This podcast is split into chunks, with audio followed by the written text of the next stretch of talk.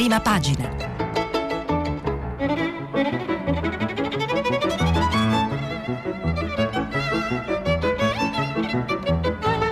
Questa settimana i giornali sono letti e commentati da Luigi Contu, direttore dell'agenzia ANSA.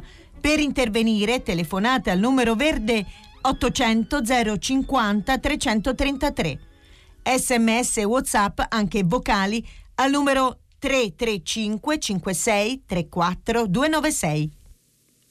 Buongiorno, buongiorno, a tutti, benvenuti a questo nuovo appuntamento con la lettura dei giornali. Buona domenica, buon 25 aprile, eh, è una giornata davvero importante oggi perché è domenica, ci riposiamo, è una domenica speciale, è la domenica in cui si ricorda la liberazione dal nazifascismo e quindi eh, siamo particolarmente contenti di passare questa prima parte della giornata insieme a leggere i giornali, a capire che cosa è successo, a cercare di eh, analizzare e, e, e trovare per voi eh, gli argomenti più interessanti, gli articoli più interessanti.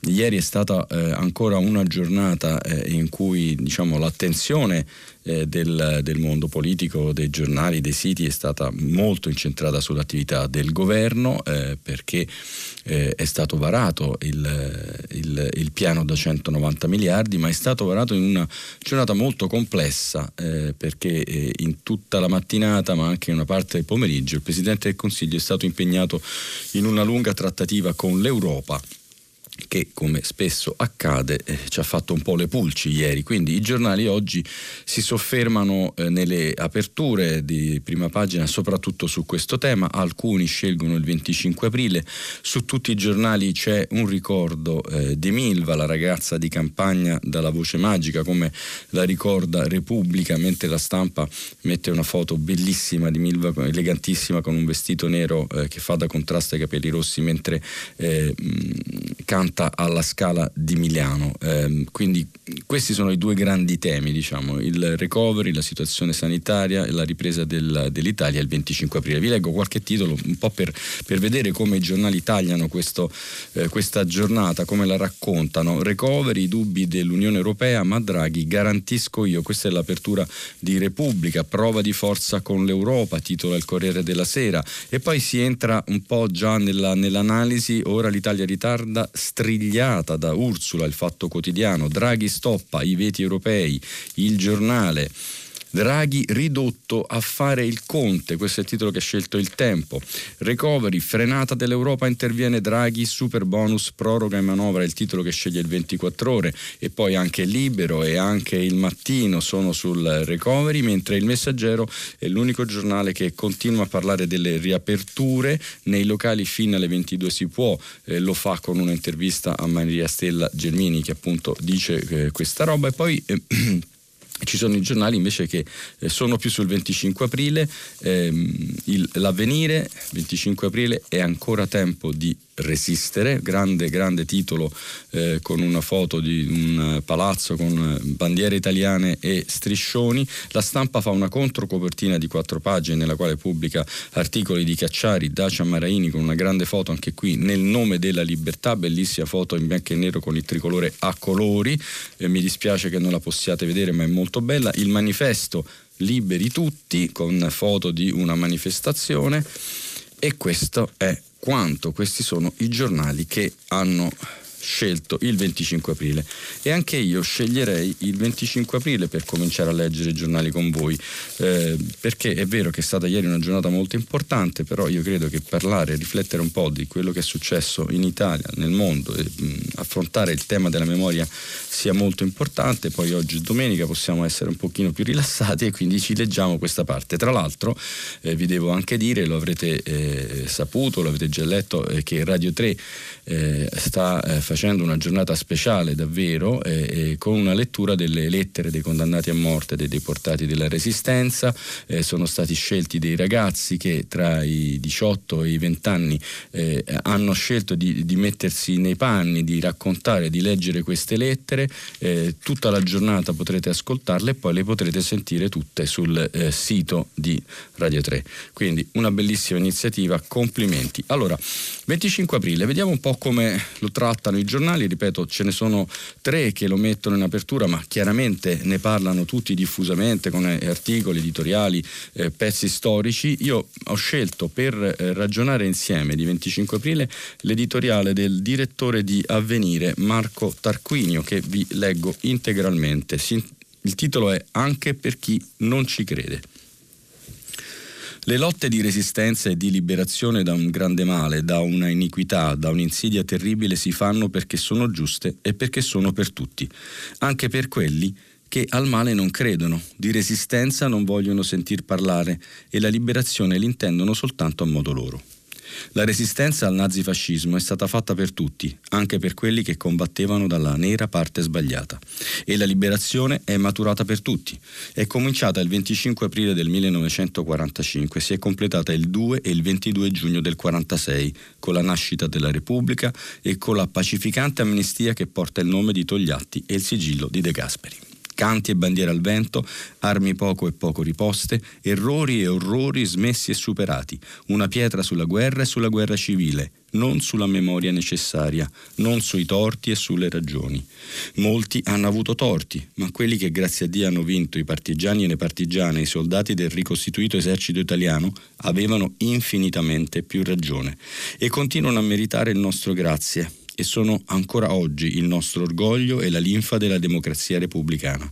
Bisogna ripeterselo. Bisogna sapercelo dire e ridire. Mentre gli anni passano, gli eventi si fanno più lontani e diminuiscono i protagonisti e i testimoni diretti di quel primo 25 aprile del coraggio, del dolore e del sangue che ci vollero per conquistarlo insieme. Credenti e no, politicamente bianchi, rossi, verdi e azzurri. Bisogna custodire e rinnovare il senso della resistenza e della liberazione, e tanto più ora, in un tempo in cui, a causa di una pandemia tutt'altro che finita, la minaccia al bene di tutti non è solo e gravemente sanitaria ed economica, in questione c'è ancora e sempre la nostra vera libertà e la nostra intera umanità. E anche questa è cosa che ci riguarda tutti, pur se la solidarietà a qualcuno sembra superflua, addirittura dannosa. In questione c'è la resistenza a una visione per cui si è giudicato irrilevante, diventi invisibile o visibile solo attraverso caricature di comodo.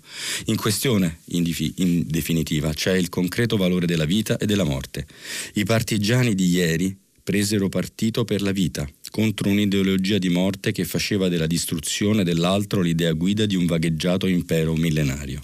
I, I, resistenti di oggi devono farlo opponendosi a chi torna a prendere partito per la morte davanti all'agonia degli irrilevanti. C'è da resistere a nuovi torti senza nessuna ragione, di chi non vede i clandestini quando annegano, di chi non si preoccupa dei vecchi e dei fragili che a centinaia ogni giorno anche in Italia continuano a soffocare a causa del Covid, di chi considera la scuola in sicurezza dei nostri ragazzi e ragazze un lusso che non possiamo permetterci perché le cose serie e prioritarie sono altre. E di nuovo, la resistenza va fatta per tutti, anche per quelli che non ci credono.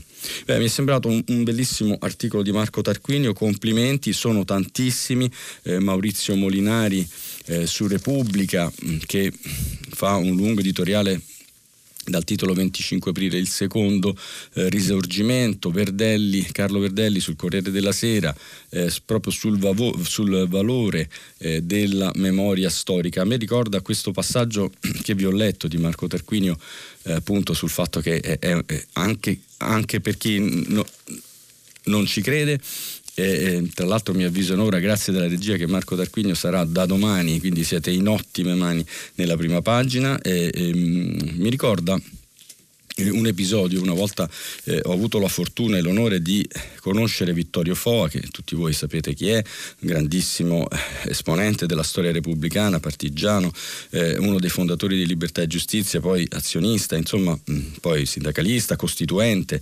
eh, un, un, grande socialista eh, e mm, lo andai a trovare con alcuni amici e ci, ci parlava appunto del 25 aprile di quei giorni e ci raccontò di un episodio, lui era in televisione con eh, il senatore senatore Pisanò, del movimento sociale, ex fascista, il quale diceva ma in fondo poi eravamo tutti dalla stessa parte, dalla parte della patria, ecco, eravamo patrioti anche noi fascisti, voi partigiani, però amavamo l'Italia. E, e, e Fogli disse guarda, se vogliamo parlare dei morti, eh, che eh, sì, cioè, dobbiamo rispettare tutti, ma quando eravamo vivi eravamo diversi, eh, se avessi vinto tu io sarei ancora in prigione, se visto che ho vinto io tu sei stato eletto in Parlamento. Questa mi è sembrata eh, una bellissima risposta, pacata come era Vittorio Foa, ma che ci racconta bene davvero che cosa è successo. Allora, sul 25 aprile eh, ci sono ancora due cose che vi voglio segnalare. Intanto c'è eh, ancora un po' di dibattito eh, ne, di attualità nel paese, purtroppo, come sempre accade, ci sono uscite un po'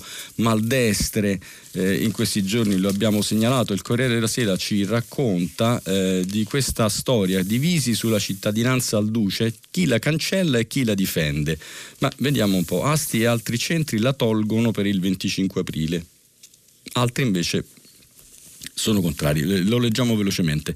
Atto storico da non modificare. No, onorificenza ingombrante emblema del fascismo. In occasione della ricorrenza del 25 aprile, festa della liberazione, torna a far discutere il tema della cittadinanza onoraria conferita a Benito Mussolini ormai quasi un secolo fa. Nei giorni scorsi revoche sono state per esempio decise o annunciate nei comuni di Asti, San Cesario sul Panaro, San Nicola da Crissa, Campi Bisenzio, Quart, Tricase, Torrita di Siena, scelte che hanno acceso il dibattito nazionale, con Caio Mussolini, pronipote del Duce, a dire revoche ridicole e pretestuose, ed Emanuele Fiano, deputato Dem e figlio di Nedo deportato ad Auschwitz, a spiegare che nella storia bisogna ricordare le cose egregie, non i criminali, ma è sul territorio che la politica si è spaccata. A ottobre abbiamo approvato la cittadinanza onoraria a Liliana Segre, ha detto il sindaco di Asti Maurizio Rasero. Ora l'abbiamo data al milite ignoto. La scelta su Mussolini si rifà a una risoluzione europea contro tutte le forme di totalitarismo e in Consiglio dove la delibera verrà esaminata lunedì non siamo né xenofobi né razzisti. Quindi, come avete visto, città che eh, revocano questa cittadinanza, altre che invece che la vogliono mantenere, ancora a tanti anni di distanza eh, si discute di questo mm, ed è proprio il filo della storia, come appunto ci ricordava Verdelli, Marco Tarquini, la storia non si può cancellare, però insomma eh, c'è chi ne discute anche nei consigli comunali. Chiudiamo chiudiamo questa pagina dedicata al 25 aprile con un bellissimo racconto. Repubblica fa mh, tutta la parte eh, del, della cultura dedicata alla resistenza e racconta la storia di un bambino partigiano, eh, Franco Cesana. Eh, ve ne leggo un pezzo, Il piccolo partigiano, un eh, bellissimo pezzo di Brunella Giovara. Polinago Modena. Il ragazzo era su questa scala e aveva uno sten a tracolla.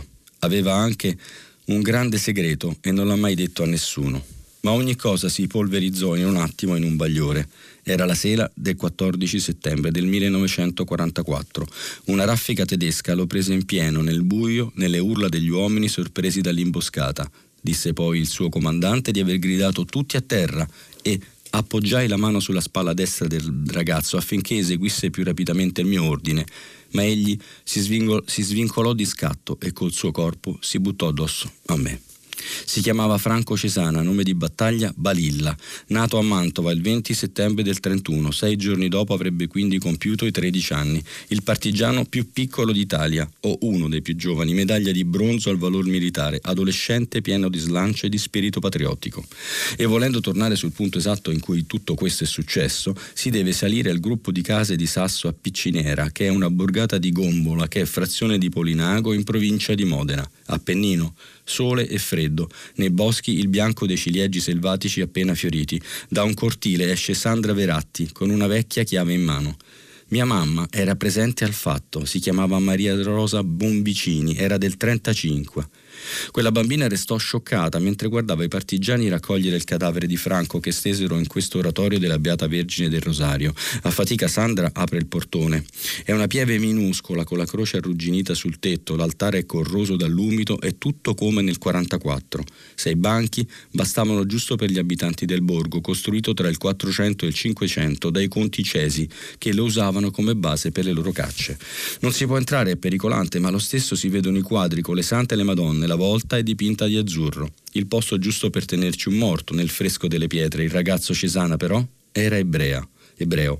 E questo era il segreto che aveva promesso alla madre di non dire mai. Nell'unica lettera rimasta le scriveva Ti avverto che non ho detto quella cosa che mi hai fatto giurare e ti raccomando, appena ricevuta la mia, bruciala le nuove regole della clandestinità che stava appena imparando. La madre conservò la lettera, la mise in una bottiglia che poi sotterrò nell'orto. Anni dopo, Ada Basevi raccontò che di quel figlio le erano rimaste due cose, una penna e una lampadina, forse intendendo una piccola torcia per vedere al buio, utile alla nuova vita di partigiano e quindi fuggiasco. Ma fuggiasco era già il suo destino e bisognava qui ricordare le migliaia di bambini che la guerra scaraventò su e giù per l'Italia, spesso soli. Beh, bellissimo questo racconto, poi che continua ancora, ma non riesco a leggerlo tutto perché sostanzialmente sono due pagine, la storia di questo piccolo partigiano, eh, Franco Cesana. Bene. Chiudiamo così la pagina che riguarda il ricordo, la memoria, il 25 aprile, riflettiamo tutti, pensiamo a quello che è successo nella speranza che non accada mai più. Vediamo la giornata europea, questa, questa scazzottata che con, con l'Europa, ce la leggiamo dal Corriere della Sera, la cronaca di questa giornata. Enrico Marro, duello tra i partiti e con la UE, poi il sì al recovery plan. Leggiamo un, po', leggiamo un po' che cosa ci dice. Parto travagliato per il recovery plan. Il Consiglio dei Ministri, inizialmente convocato per le 10 di mattina, si è riunito dopo le 10 di sera per dare il, via, primo via libera al PNR, il Piano Nazionale di Ripresa e Resilienza, che serve a ottenere da Bruxelles i 191 miliardi di euro, cui si aggiunge un fondo complementare da 30. In realtà il Consiglio doveva riunirsi già venerdì ma poi le tensioni sulla proroga del super bonus del 110% e sulle governance avevano spinto il Premier Mario Draghi al rinvio, che però, anziché facilitare l'accordo, ha favorito il gioco al rilancio dei partiti, mentre si complicava anche la partita con Bruxelles, che chiedeva maggiori garanzie sulle riforme con la fissazione di un cronoprogramma verificabile, finché una telefonata tra Draghi, tra Draghi e Ursula von der Leyen ha sbloccato la situazione. Nel nuovo PNRR, sottolinea Draghi, sulle riforme ci sono ben 40 pagine su 334, mentre nel vecchio piano Conte solo una. La giornata è cominciata con la richiesta di aggiungere un anno alla, vi- alla vigenza del super bonus, arrivando al 31 dicembre 2003, rilanciata per i 5 Stelle da Giuseppe Conte. E la proroga viene cavalcata anche da Forza Italia e dal PD. Intanto l'EO alzava la posta sui capitoli inclusione sociale e parità di genere, mentre il PD insisteva perché già nel PNRR si annunciasse una clausola a favore dell'occupazione giovanile e femminile da adottare poi con un decreto. Infine la Lega puntava i piedi e otteneva che dalla bozza si togliesse che il governo non intendeva prorogare quota 100 oltre il 31 dicembre del 21.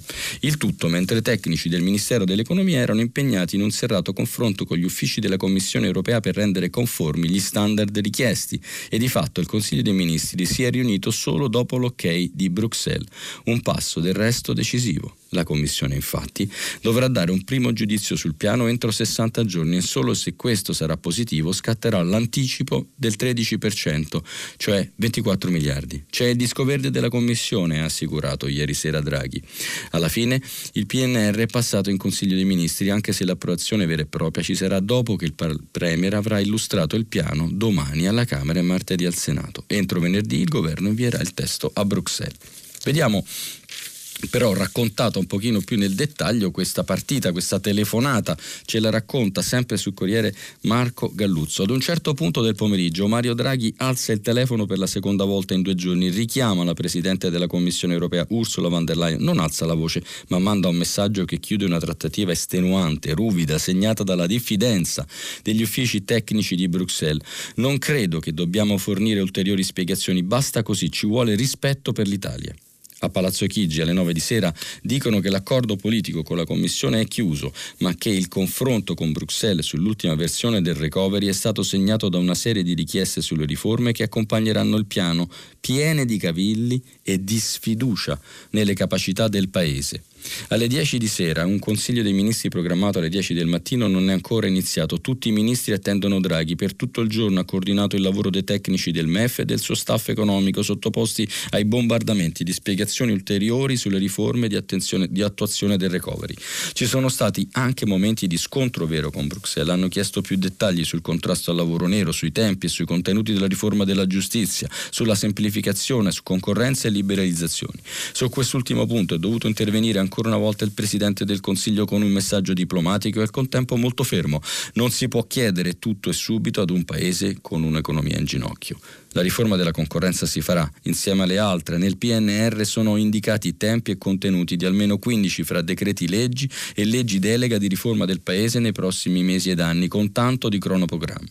Dopo 48 ore filate di videoconferenze e telefonate tra il governo italiano e gli uffici della Commissione, la trattativa si conclude con l'accettazione delle garanzie che Draghi offre in prima persona. Nel piano predisposto dal precedente governo c'era una sola pagina dedicata alle riforme di attuazione. Oggi ce ne sono 40, mettono nero su bianco a Palazzo Chigi. Come dire, la Commissione apprezzi lo sforzo di riscrittura del piano fatto dal governo che è stato molto profondo rispetto a quello che si è ritrovato in mano quando si è insediato. È stata anche una corsa contro il tempo. Domani il recovery sarà presentato al Parlamento, poi spedito a Bruxelles. Fonti della Commissione coinvolte nella trattativa finale in qualche modo smentiscono la sfiducia nei confronti del nostro Paese e giustificano la grande richiesta di chiarimenti rivolta al governo in questo modo. In una settimana abbiamo dovuto fare con l'Italia quello che con altri paesi europei abbiamo fatto in un mese, ma abbiamo applicato le stesse regole. Sarà anche vero, visto che il ministro dell'economia Daniele Franco è stato praticamente sequestrato dagli uffici di Bruxelles negli ultimi dieci giorni, come dice un suo collega di governo, prima che il Consiglio cominci. Ma è anche vero che a uno dei membri del governo ieri mattina è stato letteralmente girato, eh, tirato giù dal letto, quasi all'alba, per inserire appena dieci righe di rassicurazione all'Unione Europea su uno dei tanti gap strutturali del Paese. Scoloriscono, a confronto di quanto avvenuto con Bruxelles, le questioni di politica interna. Il nodo del super bonus che il Movimento 5 Stelle vuole finanziare è un capitolo risolto. Ora inizia la vera corsa contro il tempo, rispettare i tempi delle riforme strutturali che Bruxelles attende per staccare a luglio il primo assegno del recovery. Bene, avete visto una giornata in cui l'Europa, insomma, come eh, purtroppo è accaduto in passato e purtroppo anche con qualche, eh, con qualche motivazione, l'Europa Europa e dice ma insomma siete sicuri che riuscirete a fare queste riforme? E, e ne parla anche Claudio Tito su Repubblica in un editoriale appunto su questo tema eh, in cui sottolinea l'atteggiamento dell'Europa e la, eh, l'intervento del presidente Draghi. Eh, il fatto quotidiano che come sapete è, è, molto critico nei confronti di questo cambio di governo eh, prende una parte eh, del racconta la giornata di ieri ma poi ci dice anche che gli scienziati sono delusi gli scienziati traditi nel PNR pochi fondi per la ricerca di base, eh, un dossier pubblicato a pagina 3 di Virginia della Sala che vi voglio segnalare perché è giusto raccontare e, parlare anche di voci dissonanti e di chi critica l'azione del governo. E poi c'è una bella analisi eh, di eh, Federico Fubini sul Corriere della Sera che appunto è proprio sul tema eh, quali sono le differenze eh, tra il recovery, il piano, eh, come dire, che ehm, era stato presentato dal precedente governo e quello presentato dal governo di Unità Nazionale di Draghi. Ve lo leggiamo perché le analisi di Fubini sono sempre da leggere, da considerare. Fin da prima del giuramento, uno dei grandi obiettivi del governo di Mario Draghi è stato il progetto in approvazione in questi giorni. Da subito era certo solo che, stato, che, ci sarebbe stato pochissimo tempo per farlo. E uno dei motivi della caduta del governo precedente, quello di Giuseppe Conte, è stato nella difficoltà nel mettere a punto quel progetto. Entro il 2026 l'Italia potrà investire 204 miliardi di fondi di Next Generation EU, di cui 191 nell'impianto di investimenti che sta per arrivare come piano nazionale di resilienza e, resi- e, ripresa, quello che sentite sempre PNRR. Poiché quello è stato uno dei grandi spartiacque che hanno deviato il corso della politica da Conte a Draghi, vale la pena di chiedersi in cosa il PNRR del secondo sia diverso o simile rispetto alle bozze del primo. Risposta: c'è una buona dose di continuità nello scheletro e nella maggior parte dei progetti, mentre spiccano poche notevoli discontinuità. Gli stessi funzionari hanno scritto i due due PNR, ma il cambio di stagione si avverte. Quanto sarà effettivo dipenderà però dal percorso sulle riforme dei prossimi anni. Le prime novità sono nel linguaggio, sparisce una certa retorica, costruire l'Unione Europea delle prossime generazioni è il compito storico a cui siamo chiamati, esordiva il PNR di Conte. Subentra un'analisi realista come a far capire agli italiani la posta in gioca, scrive Draghi nella prefazione. Tra il 99 e il 2019 il prodotto interno lordo dell'Italia è cresciuto in totale del 7%. Nello stesso periodo in Germania, Francia e Spagna l'aumento è stato del 30, 32 e del 43. E ancora, per mostrare che il problema di fondo è la produttività del sistema. Negli ultimi vent'anni, dal 99 al 19, il PIL per ora lavorata in Italia è cresciuto del 4,2, mentre in Francia e Germania è aumentato del 21%. Senza dirlo, il PNRR viene dunque presentato come l'ultima occasione per correggere mali che hanno origine ben prima della pandemia. Conte non era stato così trasparente. Ne deriva una differenza del nuovo piano. Ci sono più investimenti addizionali rispetto a quelli che l'Italia programmava già da prima. Nel piano di Conte valevano circa 120 miliardi, in quello di Draghi valgono invece circa 166, dei quali 31 localizzati in un fondo complementare di risorse tutte italiane varato essenzialmente per finanziare i vari progetti presentati dai ministeri che non sono riusciti a entrare nel recovery. Un protagonista stagionato di questi anni paragona il fondo complementare al cestino del computer. Ci sono le voci in attesa di essere eliminate. Ma anche se in parte accadesse, i nuovi investimenti di Draghi superano comunque quelli di Conte. Restano uguali o quasi le sei grandi missioni del recovery, dal digitale a inclusione e coesione, così quasi tutte le 16 componenti. Chiaramente il nuovo governo ha costruito sulla base del lavoro del vecchio, ma c'è un maggior livello di dettaglio e si notano importanti deviazioni, in particolare nel lavoro dei ministri Cingolani, transizione ecologica, e Colau, innovazione digitale. Non solo per il fatto che il grosso degli aumenti di investimenti addizionali vanno nei loro progetti, solo l'area digitale dalla banda larga alla cyber security passa da 6 a 13 miliardi, ma in realtà l'area verde e tecnologica cambiano anche nel merito. Colau ha imposto una novità in una delle partite più delicate nella banda ultralarga si passa da un'unica gara nazionale con una sola azienda vincitrice a varie gare per i diversi territori e l'approccio seguito anche negli Stati Uniti permette più concorrenza, il formarsi di, diver- il formarsi di diversi consorsi, stime più precise sulla fattibilità e aggira il problema di un blocco dell'appalto su tutto il paese in caso di contenziosi. C'è poi molta più enfasi sui progetti dell'industria spaziale. Anche Cingolani incide molto sulle somme, il portafoglio degli investimenti verdi passa dal 31 al 38% del totale perché prima per Bruxelles era insufficiente. Ci sono poi alcuni cambiamenti nel merito. Si riduce da 4 a 0,5 miliardi la dotazione per i parchi solari galleggianti offshore per rafforzare invece un progetto che dovrebbe favorire il ripopolamento rurale e una maggiore creazione di posti. Dall'agrivoltaico, pannelli solari nei terreni agricoli, alla digitalizzazione dei parchi, all'autoconsumo nelle aziende agricole. Un punto debole dei piani di di Draghi rispetto a Conte è però l'ingresso di tanti microprogetti a volte discutibili. C'è un hub per il turismo digitale da 100 milioni e ci sono 300 milioni per un fondo pubblico per le start-up, peraltro già finanziato da tempo. Bene, mi è sembrato utile leggerlo perché poi noi sentiamo parlare, vediamo le trasmissioni, sentiamo i commenti, si accapigliano e quant'altro, ma poi c'è qualcuno come Federico Fubini che si va a leggere tutto per noi, questo è il valore dei giornali, si va a leggere tutto quanto e ci racconta effettivamente che cosa c'è cosa non c'è, poi tutto si può discutere anche pezzi di Rubini, ma insomma eh, eh, mi è sembrata un'analisi puntuale e importante. Dunque, eh, abbiamo parlato del recovery, abbiamo ancora un quarto d'ora, quindi siamo abbastanza in tempo. Eh, c'è il grande tema delle riaperture che non è che eh, ce lo siamo dimenticati perché eh, lunedì saremo quasi tutti gialli, ma già ieri ci sono state avvisaglie di questa voglia delle persone, degli italiani di uscire, di fare. vediamo un po' come ci raccontano questa situazione situazione di riaperture prossime, i, i giornali di oggi, eh, i giornali di oggi danno conto eh, danno conto tutti quanti di questo tema delle folle, eh, in particolare eh, il Corriere della Sera fa una pagina con tutte immagini di, di, di, dire, di, assembramenti, le abbiamo visti a Roma anche purtroppo. Eh, ehm, mi piace, mi piace questo schema di Repubblica pag- pagina 6 perché eh, contrariamente a quello che è stato fatto in questi giorni, Repubblica ci fa una grande pagina di infografica in cui dice che cosa resta vietato? Eh, vediamo, ci leggiamo solo i titoletti perché io per esempio alcune cose non, non, non le avevo viste. Allora, prendere il caffè al bancone, la consumazione si fa fuori, non si può prendere il caffè dentro. Nei ristoranti è vietato mangiare nelle sale al chiuse, i pasti vanno serviti all'aperto.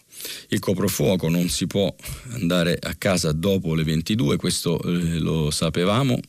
Eh, non si può girare senza mascherina. I centri commerciali nel weekend resteranno eh, chiusi e saranno aperti soltanto nei feriali. Non si possono invitare a cena troppi amici, non più di quattro. Eh, per andare nelle zone rosse o arancioni bisognerà avere il pass. Non si potrà fare la doccia dopo il calcetto o, o, o l'altro sport che volete fare fuori, saranno proprio chiusi gli spogliatoi. Infine eh, resteranno chiuse palestre, terme e piscine perché bisogna attendere niente. Aerobica, tuffi, vasche e quant'altro. Questo è un po' eh, eh quello che ehm, quello che eh, non si può fare, mentre da quello che non si può fare passiamo a quelli che riaprono No? Mettiamo insieme Corriere della Sera e eh, Repubblica, bellissima anche questa pagina di Corriere della Sera perché ecco quelli di, che riaprono, anche qui vi leggo soltanto i titoli ma sono delle storie carine. Un ristoratore di Roma, ho già richiamato i miei dipendenti, in museo a Firenze, agli, uffi, agli uffizi 14 sale mai viste prima, annuncia Eich Schmidt che è appunto il direttore delle gallerie. In le spiagge della Romagna siamo pronti ad affittare lettoni ed, e, e lettini ed ombrelloni, scusate. Il teatro, eh, andremo in scena con Pirandello alle 19.30, annuncia Filippo Fonsatti, direttore dello stabile di Torino. Eh, i, i, i, campi sportivi, i nostri campi sono già prenotati al 100%, fa il punto della situazione un gestore di campi eh, di Roma. Eh, Marco Goldin, eh, storico dell'arte, racconta che a Padova aprirà una mostra con Van Gogh, 96 capolaroi e poi c'è anche chi andrà al cinema alle 6 di mattina eh, per vedere un film di, Monetti, di, Moretti come racconta Monica Naldi e Paolo Corti, gestori del cinema Monosale Beltrade di Milano. Complimenti. Alle 6 di mattina veniamo qui a leggere i giornali, qualcuno invece se, se, ne va al cinema, grandissima passione. Sempre sul tema delle aperture, vi ho detto prima che il messaggero punta forte su questo tema, lo mette in prima pagina perché con una intervista la ministra Gelmini la ministra Gelmini ci dice che se la trovo ve lo dico, che vabbè, insomma si, si, potrà stare a cena fino alle 22 e tornando dopo non vi faranno la multa. Beh, sembra un diciamo, una, un'ottima rassicurazione per carità, ma eh, siamo sicuri. Eh, comunque questo è l'annuncio che dà, eh, che dà la, la, ministra e, e, dice appunto i dati sono positivi e a metà maggio cambieremo il coprifuoco anche se non si può abolire eh, e, e, poi faremo lavorare anche eh, i centri commerciali eh, nel weekend. Insomma, il governo ha appena varato eh, delle norme, ma eh, si sta già ragionando dopo le proteste, dopo le rassicurazioni, insomma, eh, chiaramente di come andare incontro eh, eh, a, ce- a, certe categorie. Sentiamo però di questo passaggio. domani molte regioni riaprono, ma ancora in molti contestano l'ultimo decreto. Era il massimo? Si poteva fare di più, ma qualcuno voleva fare molto di meno. Le riaperture sono una vittoria per gli italiani, quasi tutta Italia è in zona gialla, i nostri ragazzi tornano a scuola, ripartono tante attività. C'è stata qualche polemica sul corpo di fuoco e sulla difficoltà per i ristoratori ad erogare i propri servizi la sera, ma voglio chiarire in punto, chi va a cena fuori può stare tranquillamente seduto al tavolo fino alle 22 e poi, una volta uscito dal locale, fare ritorno a casa senza alcun rischio di ricevere sanzioni. Beh, questa mi sembra una notizia interessante per chi dopo tanto tempo di lontananza dai tavoli dei ristoranti eh, ehm, stava già pensando di andare, ma eh, diceva eh, alle, alle 10 meno 20 devo scappare e invece no, eh, secondo la Gelmini si può andare avanti. Mh, mm, un'intervista bella del ministro Bianchi, sempre sul messaggero, sulla situazione sanitaria, ehm, una lunga intervista al fisico eh, Roberto Battiston di Repubblica, i contagi non saliranno eh, per le scuole, un italiano su tre è immune, ma sulla questione delle riprese, delle riaperture mi piacerebbe leggervi, anche se siamo eh, eh, veramente in velocità, eh, una riflessione di Paolo Giordano, che è un, eh, un, fisico, ma soprattutto un grande scrittore che a me piace tantissimo. vediamo un po' il suo ragionamento. La falsa sicurezza sui numeri. Allora proviamoci a ragionare su questo rischio sebbene non sia facile. Ci proviamo a partire dai numeri, come sempre, e dal confronto con il passato recente, pur consapevoli che rispetto a certe situazioni che abbiamo attraversato ci sono adesso ancora più forze in campo, forze di segno contrario, pro e contro, che compendiano che competono rendendo il raffronto difficile. Scegliamo due momenti diversi. Nella settimana dal 18 maggio 2020 al termine del lockdown duro avevamo meno di mille nuovi contagi al giorno e un totale di 66.000 positivi. Scusate ma devo andare nella pagina perché stavo leggendo la prima. Vero è che la capacità di testing era molto inferiore oggi e che si trattava quasi sicuramente di sottostime. Qualche mese dopo, il 6 novembre, il giorno del DPCM che inaugurava l'Italia nelle fasce di colore e in cui ci avvicinavamo al picco di contagi della seconda ondata, i nuovi positivi erano quasi 40.000 e si aggiungevano una base di circa mezzo milione. Domani, lunedì 26 aprile, faremo un passo che assomiglia a quello del maggio del 2020, ma con numeri più confrontabili a quelli di novembre. Infatti, se i nuovi casi giornalieri sono dimezzati rispetto ad allora, appena sotto i 15.000 e con trend in discesa, la totalità dei positivi è pressoché identica, mezzo milione. Ci sono delle differenze importanti di cui tenere conto, dicevo, la prima a nostro vantaggio è senza dubbio la campagna vaccinale. Gli operatori sanitari sono in salvo, come lo sono gli over 80, se supponiamo che la curva dei contagi e quella di ospedalizzazione e decessi si disaccoppino già intorno all'80% della popolazione vaccinata con la prima cosa con la prima dose. Non è poco, ma lo stesso non si può ancora dire per la fascia 70-79. Per loro manca ancora tempo prima di spezzare la micidiale conseguenzialità tra contagi e malattie gravi. Per la fascia 50-69 poi la situazione è all'incirca la stessa dell'autunno, come se non li avessimo vaccinati affatto. Per questo intervallo anagrafico la letalità non è trascutabile, varia dallo 0,6 al 2,6%. Nel frattempo RT è sotto 1, ma i reparti sono ancora pericolosamente vicini alla soglia critica in molte zone zone. L'incidenza è pressoché ovunque inferiore ai 250 case ogni 100.000 abitanti, ma in quasi tutte le regioni è superiore ai 100 su 100.000, il valore oltre il quale molte agenzie, a molte agenzie considerano la trasmissione virale elevata. E certo, arriva la bella stagione, la più favorevole. D'altra parte circola una variante del virus molto più contagiosa che a maggio e novembre praticamente non esisteva. Misurare la mutua combinazione di tutte queste forze è difficile. Il CTS lo avrà fatto con i dati a sua disposizione e ne avrà tratto delle conclusioni. Da questa altezza, più grossolanamente, si ha l'impressione che quello di domani sia un dispiegare le vele non proprio nella burrasca, ma comunque con un vento molto forte. Se al ragionato non contribuissero almeno altrettante considerazioni di urgenza socio-economica, oggi non saremmo sul punto di fare ciò che stiamo per fare. È meglio essere sinceri su questo. Dal punto di vista epidemiologico gli allentamenti non sono giustificati, non siamo affatto pronti, ma c'è molto altro da guardare evidentemente. Dire giusto o sbagliato richiede ormai troppe valutazioni simultanee. Chi ha ragionato per il Paese pare esserne cosciente, ma ne siamo abbastanza coscienti noi. Siamo coscienti del fatto che da domani, pur nel sollievo comprensibile, le circostanze diventeranno ogni giorno più pericolose, che il livello personale di allerta va da qui in avanti innalzato, contrariamente a quanto il contesto ci suggerisce? Bene, questo l'interrogativo di eh, Giordano che eh, sicuramente avrete, sapete, avrete forse, spero letto la solitudine dei numeri 1, dei, dei numeri, uno, dei numeri primi che appunto è un una bellissima storia di, di, questo scienziato che è diventato un letterato, eh, oppure non so se è sempre stato letterato, questo non lo so, ma comunque insomma facciamo attenzione.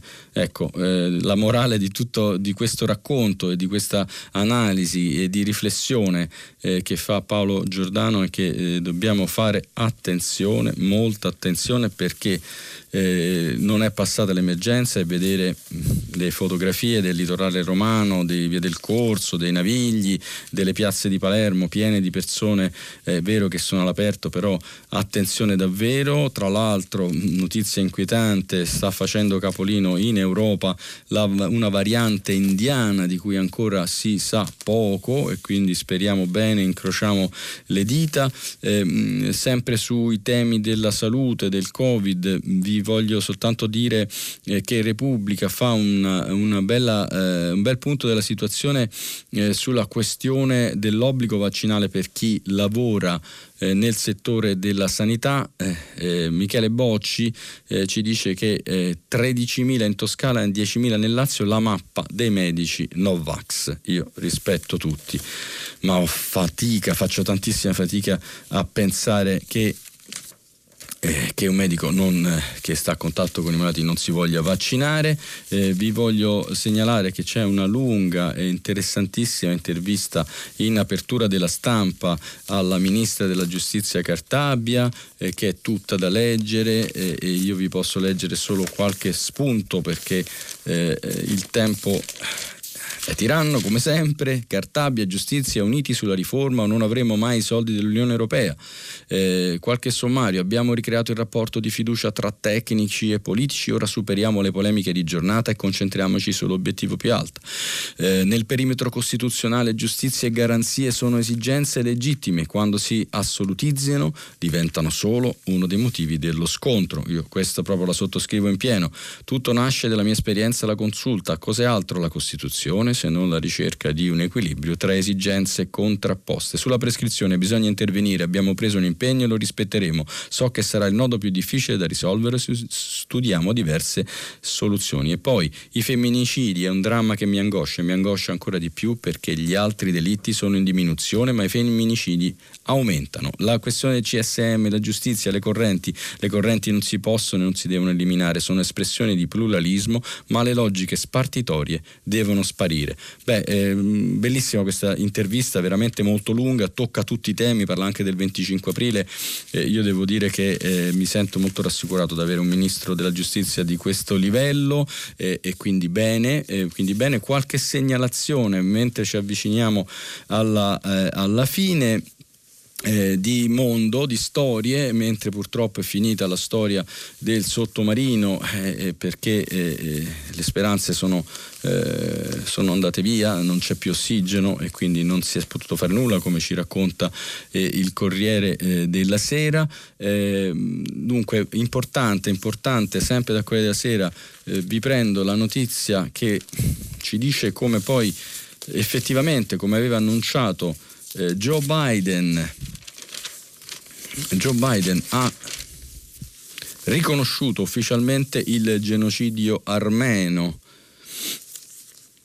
la parola terribile genocidio compare nella prima e nell'ultima riga di una dichiarazione ufficiale di Joe Biden pubblicata ieri 24 aprile sul sito della Casa Bianca. È un passaggio storico evitato per almeno 40 anni dai presidenti americani.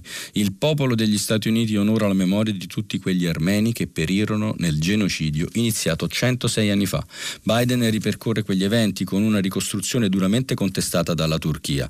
Ogni anno in questo giorno noi ricordiamo le vite di tutti coloro che morirono nel, genocidio genocidio armenio nell'era dell'impero ottomano. Questo ci spinge a impegnarci perché quelle atrocità non si ripetano più. Cominciarono il 24 aprile del 1915 con l'arresto di intellettuali armeni e con i leader delle comunità armene a Costantinopoli da parte delle autorità ottomane. Un milione e mezzo di armeni furono deportati, massacrati o condotti in lunghe marce fino alla loro morte in un'operazione di sterminio.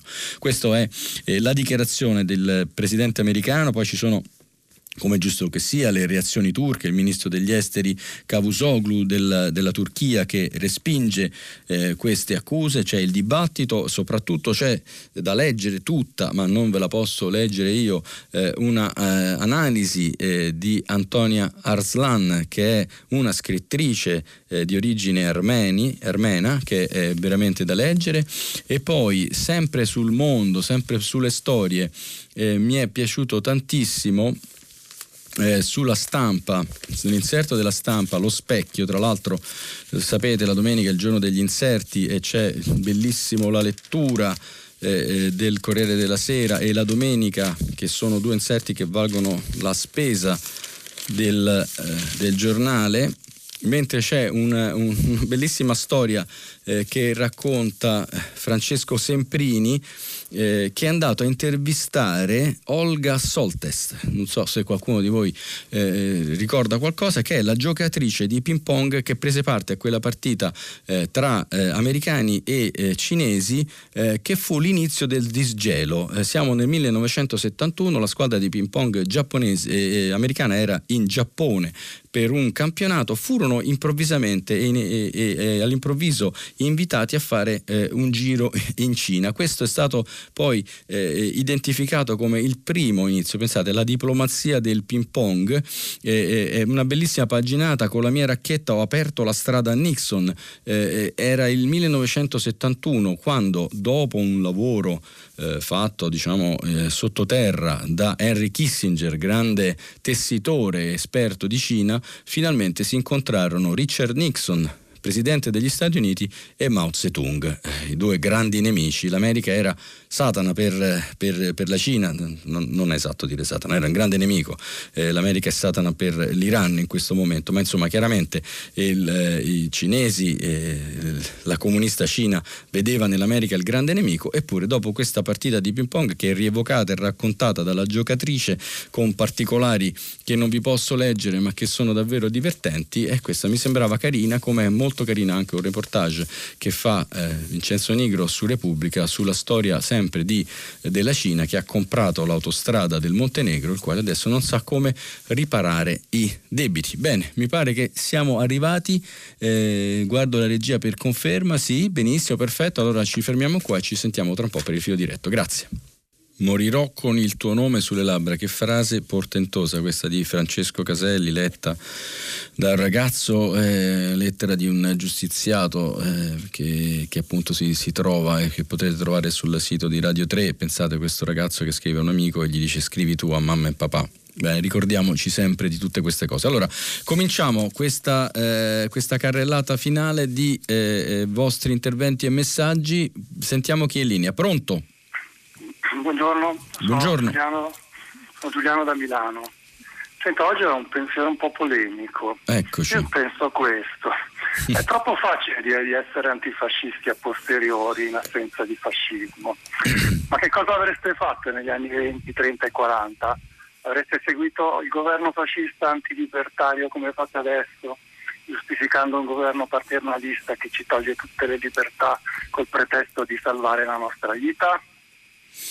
È molto polemico. Giuliano, buongiorno, grazie di questo intervento. Eh, beh, questo è un interrogativo che devo dire che mi sono posto anche io. Io tra l'altro ho eh, nella mia famiglia un nonno che è stato fascista, eh, molto molto molto fascista eh, e, mi domando se non l'ho mai conosciuto, ma siccome sto leggendo in questa parte le sue carte, i suoi diari, sto lavorando sul suo archivio e trovo una persona di una cultura straordinaria, di una straordinaria umanità, mi domando sempre come sia stato possibile questa cosa devo dirvi che mi fa veramente un po' paura.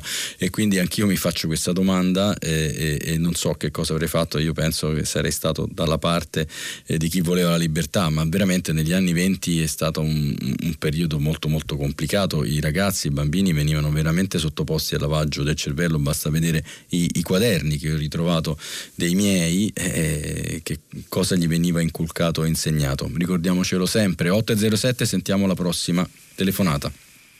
Pronto? Sì, pronto, con chi parlo? Buongiorno, buon 25 Buongiorno, aprile. Buongiorno, grazie. Sono Nadia eh, dell'Ampi di Massa Marittima in provincia di Grosseto. Ah, bellissimo questo. Eh, grazie. allora, io intervengo a favore del 25 aprile per rispondere a Derita, mi pare, il sociologo sì. del quale lei ha letto ieri la posizione. Allora, secondo me il 25 aprile è una demarcazione no? tra il passaggio tra fascismo e democrazia un giorno all'anno certo non serve per spiegare la demarcazione, per capirla, ma bisogna stabilirlo un giorno che ricordi il passaggio, altrimenti in pochi decenni tutto sarebbe dimenticato. Secondo me l'importante, celebrandolo, è chiarire che non è stato 76 anni fa un passaggio dal buio alla luce, perché di zone in ombra ce ne sono anche oggi, no? Parlerei oggi di un fascismo sotto traccia che si esprime per esempio nella prepotenza, nel femminicidio, nella soluzione dei problemi anche personali con la violenza o con l'omofobia e il nazionalismo. Quindi probabilmente, questo non lo sappiamo, il fascismo del ventennio non è destinato a ripetersi, ma il presente sicuramente è originato dalla storia di 76 anni fa, da un fascismo con il quale non abbiamo ancora fatto i conti, perché non vogliamo ancora conoscere con precisione il, i crimini del fascismo nel mondo, soprattutto in Africa, e va ancora di moda la definizione di italiani brava gente. Questo è falso, questa è una barzelletta tragica. Secondo me bisogna entrare nel merito e far conoscere soprattutto ai giovani e l'AMPI questo lo fa, il periodo del fascismo e dopo la liberazione sono rimaste accanto alla democrazia e alla Costituzione del, una sorta di fascismo strisciante che ricordo riportò Almirante molto presto in Parlamento, perché come ha detto Tarquini all'avvenire la libertà è stata data anche alle destre, altrimenti avrebbero levato le libertà col manganello, le purghe e quanto sappiamo, giusto? Quindi eh, finisco. Eh, io approvo, quindi sostengo la necessità di celebrare il 25 aprile per due motivi e finisco. Primo, scoraggiare il revisionismo storico che appiattisce resistenti e fascisti, tanto tutti hanno ammazzato tutti e allora sono tutti uguali. Secondo, bisogna liberarsi anche dalla retorica del dopoguerra, dove tutta l'Italia era antifascista, ma la realtà è più complicata, bisogna capirla e spiegarla anche ai giovani di Casa Pound che credono che le cose siano andate in un altro modo. Lei che cosa ne pensa? Beh, io sono molto d'accordo con questo suo intervento, soprattutto sul, sul, fatto che bisogna parlare con i giovani, raccontare e che se questa sia una data di demarcazione non c'è dubbio, non c'è dubbio eh, quale fosse eh, la parte che era nel bene e quale fosse la parte che era nel male. Eh, dopodiché anche nella parte del bene ci sono state eh, complessità, eh, non, non, non, bisogna negare nulla, nella storia bisogna fare i conti eh, fino all'ultimo fino all'ultima goccia di sangue con tutto, eh, ma è chiaro che cosa è successo, non si può discutere, non, anch'io sono contrario al revisionismo. È importante però eh, che eh, queste date, queste eh, passino eh, con, con, una consapevolezza e con una diffusione della conoscenza e della cultura che avvicini i ragazzi perché eh, ahimè le celebrazioni ufficiali che sono fondamentali e che una, un, uno Stato che crede nelle, propria, eh, nelle, proprie fondamenta deve celebrare come eh, sarà l'altare della patria eh, oggi poi ci sarà una celebrazione al Quirinale eh, però mh, queste sono cerimonie necessarie, ma che fanno fatica a entrare nella testa dei ragazzi, in chi oggi rischia di non eh, sapere bene perché vengono viste da distante, non c'è niente da fare. Per esempio le letture che sta facendo Radio 3 sono di quegli esempi che avvicinano le persone nelle scuole, bisognerebbe parlarne, e, e, è certamente eh, importante questo e, e, sono d'accordo sul fatto che credo che l'Italia non rischi, eh, non rischi un ritorno eh, del fascismo o di altre forme di di eh, dittatura, però facciamo attenzione a quello che succede non tanto lontano da noi, in Europa dell'Est ci sono in Europa eh, paesi che, che pericolosamente limitano la libertà, non voglio dire che si stiano incamminando verso quella direzione, ma cominciare a limitare la libertà di espressione in, in un certo modo eh, deve darci grandissimo allarme. Eh, 8 e 12, sentiamo se c'è un'altra telefonata. Sì, buongiorno. Sì, buongiorno. buongiorno. Sono Pietro da Parma. Pietro da Parma, buongiorno e buon 25 aprile. Grazie anche a voi. Niente, proprio sul 25 aprile una battuta veloce. Eh, tanti anni fa i nostri nonni hanno combattuto e hanno combattuto per necessità, cioè per avere la possibilità di una vita libera e dignitosa Oggi eh, il mio pensiero va ai nostri fratelli che per stesso, questa stessa necessità tutti i giorni muoiono nel Mediterraneo. E perché secondo me si tratta di necessità, cioè la gente non, eh, non ha voglia di rischiare la vita, eh, funziona proprio così. Se uno non è costretto non, eh, non va oltre una certa soglia. La ringrazio, buongiorno. Anch'io, anch'io, la penso come lei, credo che sia senz'altro una necessità, una fuga alla ricerca di, di, di, di una vita migliore e, e, questo tema che lega un po' la memoria il 25 aprile a quello che, che accade nel, nel, Mediterraneo è stato eh, abilmente toccato sia da Marco Tarquinio che da Carlo Verdelli negli articoli che vi ho letto all'inizio, quindi Pietro grazie di questa telefonata, sono eh, abbastanza d'accordo con lei, eh, sono le 8.13, sentiamo chi è in linea. Buongiorno dottor Contu, mi sente? Sì, eccoci, buongiorno a lei, come sì. si chiama, da buongiorno. dove mi chiama? Io sono Salvatore, chiamo dalla provincia di Palermo. Intanto ringrazio Prima Pagina per darmi questa possibilità di esprimere la mia rabbia e la mia delusione nei confronti del governo Draghi sì. relativamente al recovery plan. Come al solito al meridione nemmeno le briciole, nessuna opera infrastrutturale. Questi sono fondi europei che in gran parte dovevano essere destinati al meridione per eh, superare il gap eh, che c'è. E alla fine il nord ha rapinato tutto al solito. Oggi i mass media non ne hanno assolutamente parlato, non parlano nemmeno del fatto che oggi ci sono 350 sindaci meridionali a Napoli a protestare eh, con no, uh, la, la, ministra eh, Mara Carfagna, Carfagna, che doveva, essere, sì. essere la garante di queste cose è una vergogna. In Italia finisce sempre alla stessa maniera. Non ne possiamo più noi meridionali di questa situazione. E, e soprattutto del fatto che i mass media ci ignorano, ignorano i nostri problemi, eh, i nostri diritti. Questi sono fondi che erano destinati al sud e al solito andranno a finire al nord come i fondi FAS di qualche decennio fa. Salvatore, però posso...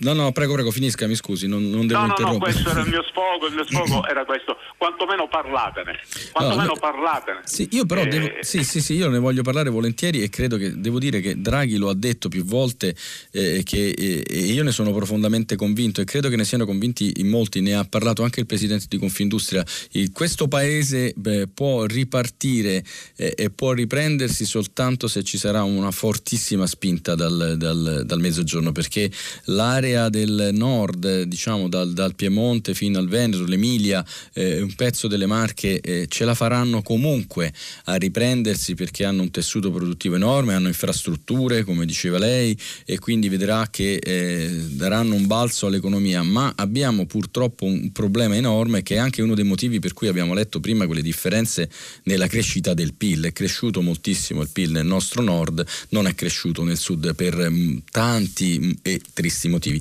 Devo dirle soltanto che se io non ricordo male, nel recovery intanto alcune missioni strategiche riguardano tutto il territorio nazionale, il green, la digitalizzazione, eh, la transizione energetica, credo che se ne eh, beneficerà tutto il paese e che ci sono in realtà alcune opere di alta velocità eh, verso il sud, la Napoli-Bari, la Palermo-Catania, eh, Salerno e Reggio Calabria.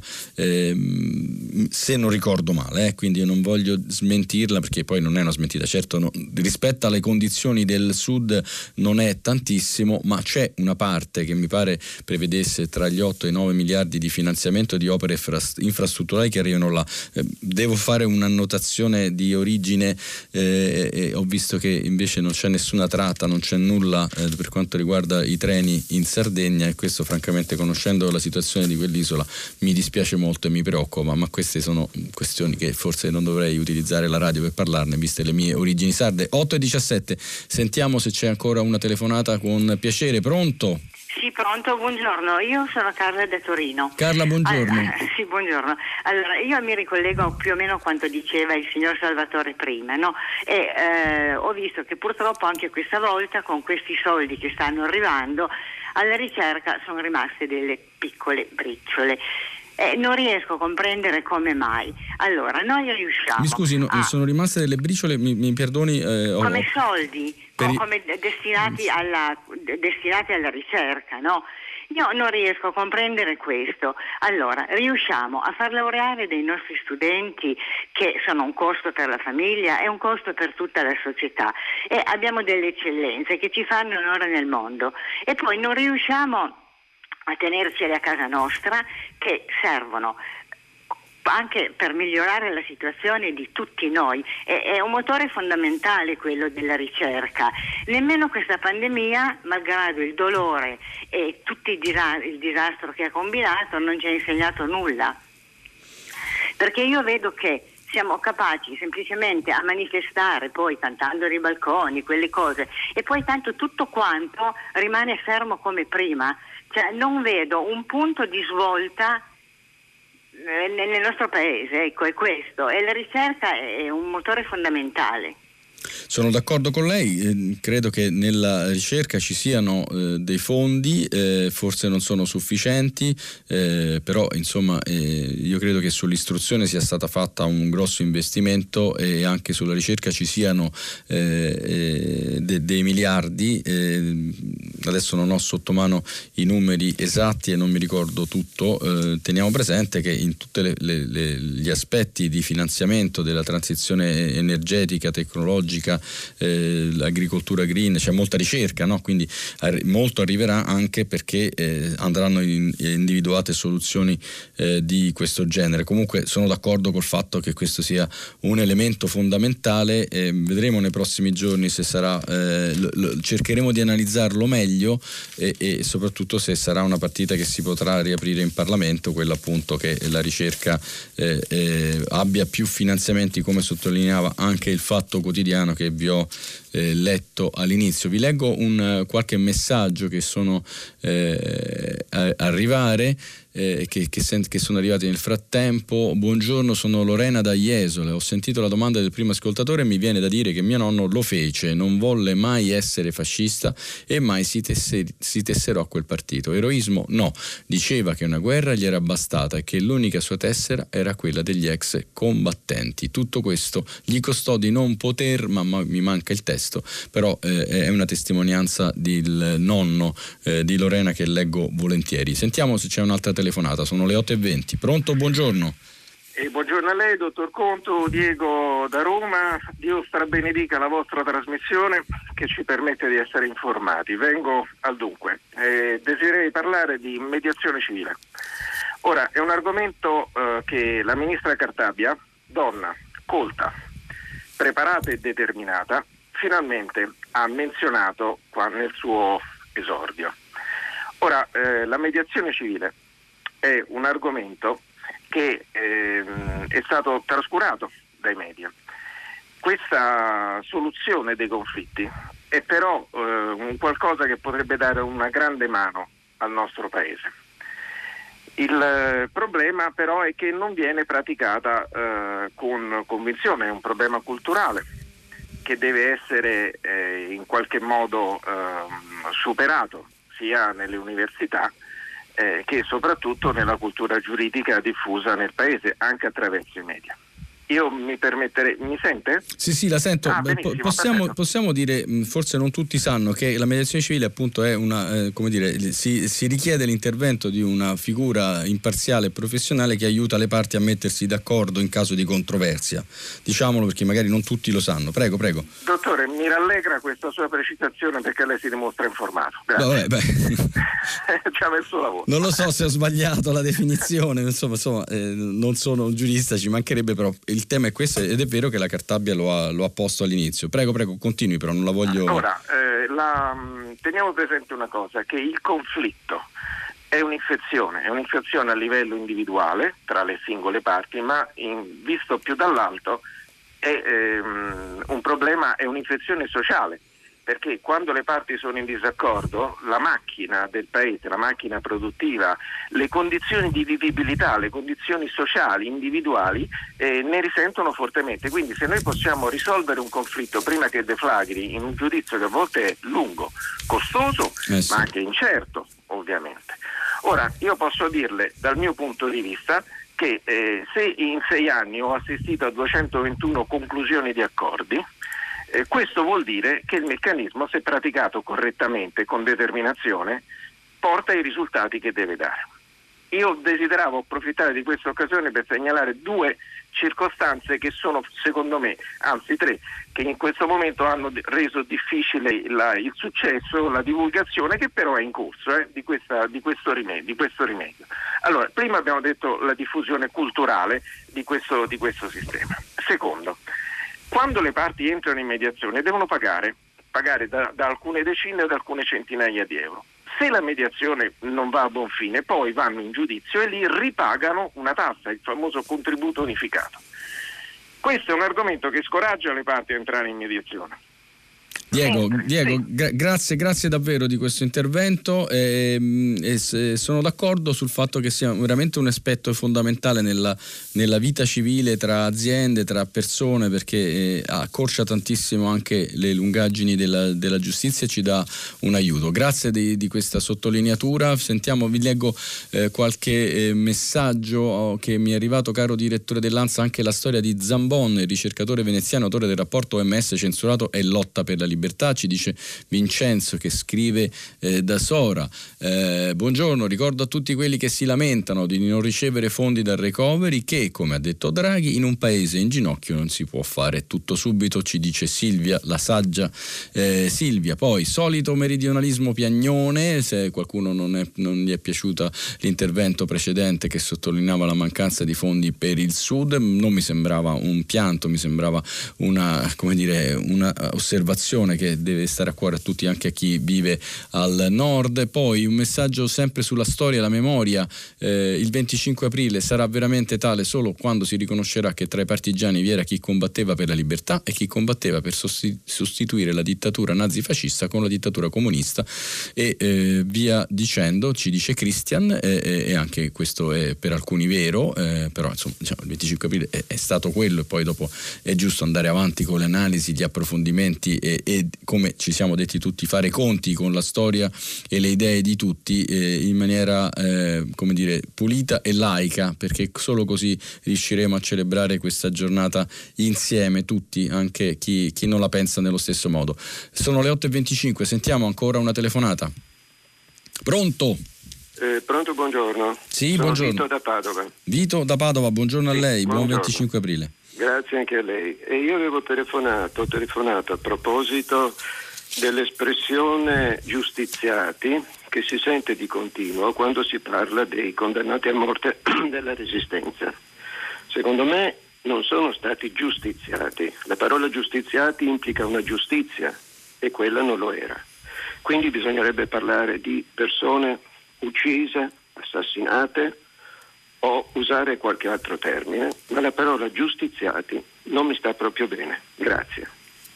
Sì, grazie di questa annotazione. Eh, diciamo che, che, che, forse è utilizzata proprio al, al contrario, giustiziati sommariamente, senza eh, senza nulla, no? eh, eh, credo che sia questo, però diciamo che eh, formalmente lei eh, ha ragione, non è, non è un, un, bel termine da utilizzare, si potrebbe dire massacrati, eseguiti e quant'altro. 8 e 26, sentiamo ancora telefonate a prima pagina, pronto?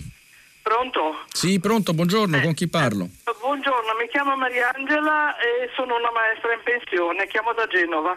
E io ho, fatto, ho un ricordo del giorno della liberazione. Sembra quasi impossibile. Ce lo racconti, avevo, ce lo racconti. Eh, avevo, avevo, tre anni e mezzo, però me lo ricordo. Ero sfollata con mia mamma non a Genova, eravamo a Montegrosso d'Asti. Ehm, andavo, mia mamma mi portava all'asilo perché c'era un asilo lì vicino per stare con gli altri bambini e a un certo punto mi è venuto a prendere, abbiamo cominciato a sentire dell'animazione in giro perché eravamo nel centro del paese, e le campane che suonavano e tutto quanto.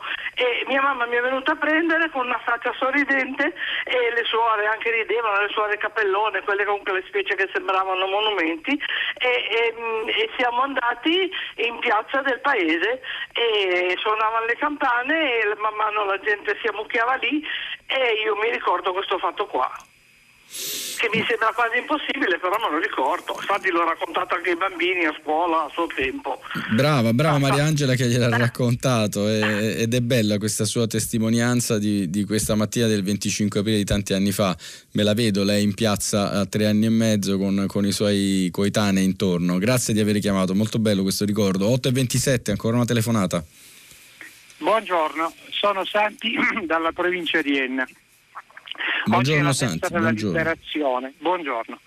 Eh, festa che i partigiani eh, eh, ritengono di dover eh, eh, festeggiare eh, principalmente per loro, perché è la festa proprio della liberazione grazie alla, anche al contributo della, della lotta partigiana. Va bene. Eh, ma nel 24 marzo del 1944 avvenne la strage e l'eccidio delle fosse ardeatine, rappresaglia delle forze tedesche per l'attentato di Via Rasella. L'attentato di Via Rasella a mio parere fu un attentato dissennato perché eh, si sapeva che la rappresaglia sarebbe stata feroce, i tedeschi già facevano sapere questo, per ogni tedesco ucciso 10 civili o detenuti o ebrei uccisi e questo avvenne, 335 civili e militari detenuti furono trucidati alle fosse ardeatine. Le associazioni partigiane non hanno mai, penso, preso questa responsabilità. Quell'attentato non si doveva svolgere così, era stato programmato per un orario eh, anticipato quando quella colonna doveva passare da via Rasella, ritardò. Per questo ritardo furono uccisi anche i civili, un bambino di 12 anni italiano che andava a lavorare, una donna che si affacciava dal balcone, e, e, oltre a tantissimi feriti. Quei morti io penso che le associazioni partigiane alle quelle famiglie dovrebbero chiedere scusa, non so se l'hanno mai fatto. Ultima appendice, eh, e questa è un po' eh, si allontana ma siamo in tema di stragi. La canzone di Francesco Guccini, La locomotiva, eh, praticamente è una sorta di apologia di strage di terrorismo, anche lì non so se lui, io sono un grande ammiratore di lui, io sono classe 49, ho cantato quella canzone, ma in quella canzone c'è apologia di terrorismo, di strage, si, eh, quel, quell'eroe di cui parla Guccini, il macchinista, si lanciava contro un treno pieno di civili dove ci potevano essere di tutto, bambini, donne, eppure Santi, Santi, mai Santi, due distanze sì. da questa canzone Beh. perché ritengo che lì ci sia veramente anche un, un po' di esagerazione nell'esaltazione della lotta. Parla Guccini di guerra santa dei pezzenti, siamo quasi con la terminologia degli islamisti. che Santi, Santi la, la- la ringrazio tantissimo di questo intervento, ci pone due temi, eh, diciamo sulla questione di Guccini, credo che lei forse la interpreta in maniera un po', un po' drastica, nel senso che nelle canzoni, nell'arte si danno dei messaggi eh, che sono come dire emblematici, eh, figurativi, immaginifici, non è che si parlasse e credo senz'altro che Guccini non penserebbe mai di scrivere e di pensare una cosa del genere. Eh, sull'attentato di Via Rasella eh, ci sono state tantissime valutazioni nel corso della storia. Pensate che vi ho raccontato prima di Vittorio Foa. Vittorio Foa, quando appunto io ho avuto occasione di andarlo a trovare, ehm, è è capitato tre volte, eh, abitava esattamente a Via Rasella e, e parlammo eh, di, di quello proprio perché la prima volta io notai questo, questo aspetto e quindi dissi ma lei abita proprio qua. E lui, anche lui aveva molte perplessità, eh, aveva molte perplessità su quell'attentato, sul fatto che fossero state coinvolte anche persone innocenti e, e sul fatto che poi questo avesse comportato una rappresaglia, tra l'altro eh, l'altro mio nonno che invece era di idee opposte all'altro che vi ho raccontato fu, eh, fu arrestato quella mattina ma per nostra fortuna, per fortuna soprattutto di mia madre, eh, riuscì eh, a- ad andare via dalla questura, era tra quelli che furono rastrellati eh, dopo eh, l'attentato. 8.31, sentiamo ancora telefonate. Pronto? Pronto, buongiorno. Eh, sono Caterina Ricci da Foggia. Caterina, buongiorno a lei, buona Buongiorno. giornata, buon 25 aprile, mi raccomando. Ah, tanto.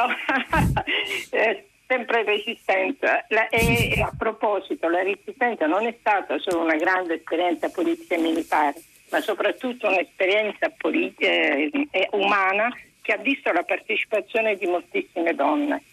Eh, c'è un articolo sul quotidiano della Calabria di Franca Fortunato che lo ricorda 70.000 donne appartenenti ai GAP, i gruppi di difesa delle donne, 35.000 partigiane che erano eh, figlie di antifasciste oppure anche eh, giovani comuniste, Teresa Noce, Luciana Viviani, Nilde Iotti, sono nomi che non possiamo dimenticare la stessa Tina Anselmi che combatterono per amore della libertà.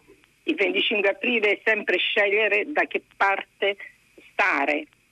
Ricordo Teresa Gullacci eh, che insieme con le altre donne che avevano partecipato ad una manifestazione per cercare di liberare i, i propri mariti, eh, padri e figli eh, presi eh, dai, dai, tedeschi, eh, dopo l'uccisione di un giovane che cercava di scappare dalla finestra, eh, che si avventarono contro, contro, i tedeschi, Teresa Gullacci fu uccisa su un marciapiede e Rossellini la ricorda in Roma sì. città aperta. Sì. Ecco, volevo ricordare anche gli scioperi che hanno fatto per il pane nel 1943, per la pace, furono staffette, ma furono anche una parte combattenti eh, che rimasero uh, uccise, fucilate, molte anche torturate e deportate.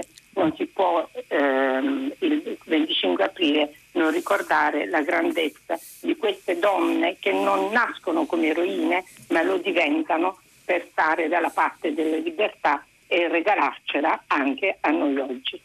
Grazie, grazie Caterina, grazie davvero. Eh, mi dispiace che nella, nella, mia rassegna non avevo eh, sottolineato questo aspetto, non, non ho trovato articoli di questo genere e sono andato a prendere la storia del piccolo bambino, ho cercato di raccontarvi, ma lei così ha completato perfettamente, citando il quotidiano di Calabria e questa bella iniziativa, il ruolo delle donne che effettivamente fu importante e furono davvero molto molto coraggiose, come lo sono sempre, e dobbiamo dirlo. Allora, stiamo andando verso la fine, 8.35, sentiamo chi è la prossima persona in in linea, pronto, buongiorno. Sono io Eleonora. Eleonora, buongiorno. E che domani i ragazzi avranno la grande gioia di ritornare a scuola, vorrei parlare della celebrazione della resistenza per la liberazione per, nelle scuole.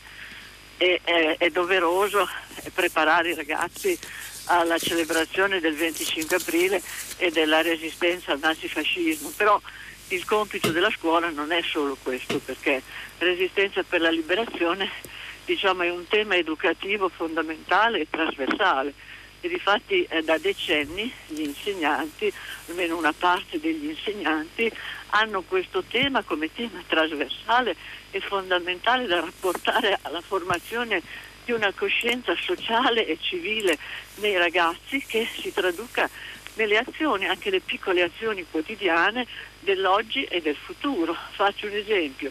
Per esempio Resistenza significa promuovere in ogni comunità scolastica o sociale la lotta al bullismo oggi. Significa lottare per la terra contro diciamo, le alterazioni climatiche. Significa chiedere che venga messo in sicurezza il territorio con tante piccole opere indispensabili. Significa lottare per la sanità pubblica, perché ci sono ancora tanti paesi, anche nel ricco occidente, in cui la sanità non è un diritto per tutti, ma solo per chi ha soldi. Bene, Eleonora, la ringrazio e, e, e, salutiamo i ragazzi che torneranno a scuola e salutiamo Eleonora che ci ha posto una questione che senz'altro ha un, un, fo, un, forte rilievo. Eh, sentiamo, sentiamo, ancora un pochettino eh, eh, qualche messaggio, leggiamo scusate, eh, qualche messaggio. Eh, dunque, dunque, dunque, dunque.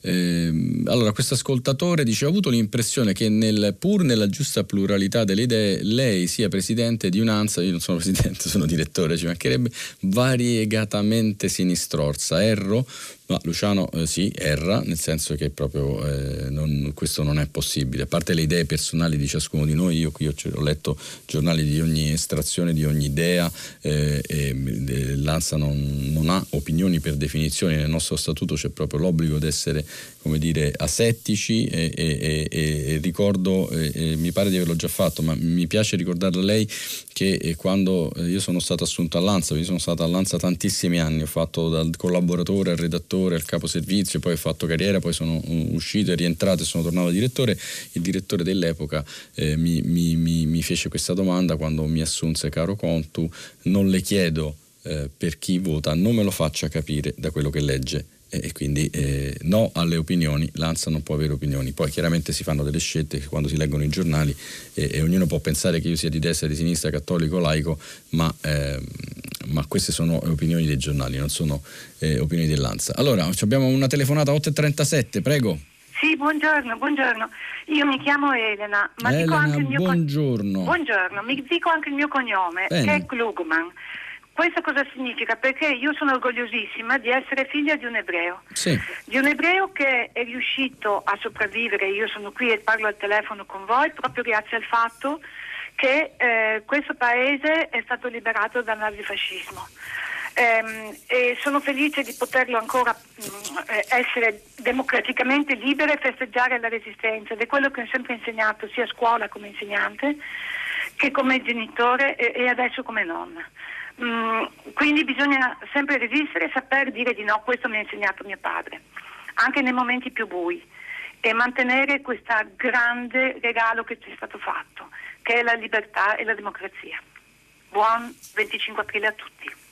Grazie, grazie Elena. Mi sembra mh, queste ultime parole le voglio sottolineare che mh, sono importanti e è un grande regalo. Noi eh, la libertà e la democrazia sono un grande regalo e, e, e, non lo capiamo perché poi ci siamo abituati, soprattutto noi che siamo nati dopo la guerra e, e abbiamo ascoltato i racconti di terrore e di sopraffazione e di violenza eh, a scuola dai nostri genitori, ma non li abbiamo vissuti e, forse per noi è scontato, invece non, la democrazia non bisogna mai darla per scontata. Stiamo arrivando eh, verso la fine, eh, ci sono telefonate, mi dicono di sì, pollice alzato. Pronto?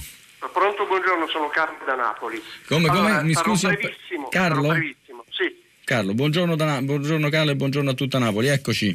Allora, buongiorno, io oh, volevo oh, dire questo, il 25 aprile è una data importante e fondamentale per l'Italia, ma purtroppo dopo 70 anni è ancora divisivo.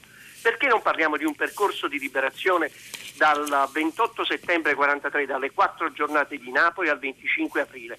Lotta di popolo, lotta di tutta Italia contro i tedeschi che erano invasori, nazisti e contro il fascismo. In questo modo uniamo l'Italia meridionale all'Italia del nord e facciamo sì che tutta l'Italia abbia combattuto una guerra contro il nazifascismo. In questo modo tutti possiamo respirare un'aria libera, nonostante Napoli sia ancora una città che è in guerra e le rovine della guerra ci sono ancora, si vedono, ed è una città occupata dagli americani, è stata occupata dagli americani, alleati o meno, comunque la loro presenza è ancora molto forte. Quindi noi la guerra non l'abbiamo dimenticata. Abbiamo capito l'importanza del 25 aprile, ma va ricordato in Italia il 28 settembre 43, quattro giorni in cui Napoli tutta il popolo tutto, liberò la città. Un esempio da prendere e un esempio da portare anche um, in relazione al 25 aprile, perché se non ci fosse stato Napoli non ci sarebbe stata neanche il 25 aprile, sarebbe stato molto più sanguinoso la lotta, sanguinosa lotta di liberazione. Grazie voglio dire e voglio dire che diamo la possibilità al mezzogiorno di, di, dire, di farsi fiero e quindi di aiutare l'Italia tutta, tutta. Lei è sardo, io sono sardo anche io di adozione, pur essendo napolitano del Sulcis. Io guardo il Sulcis e piango tutto il meridione.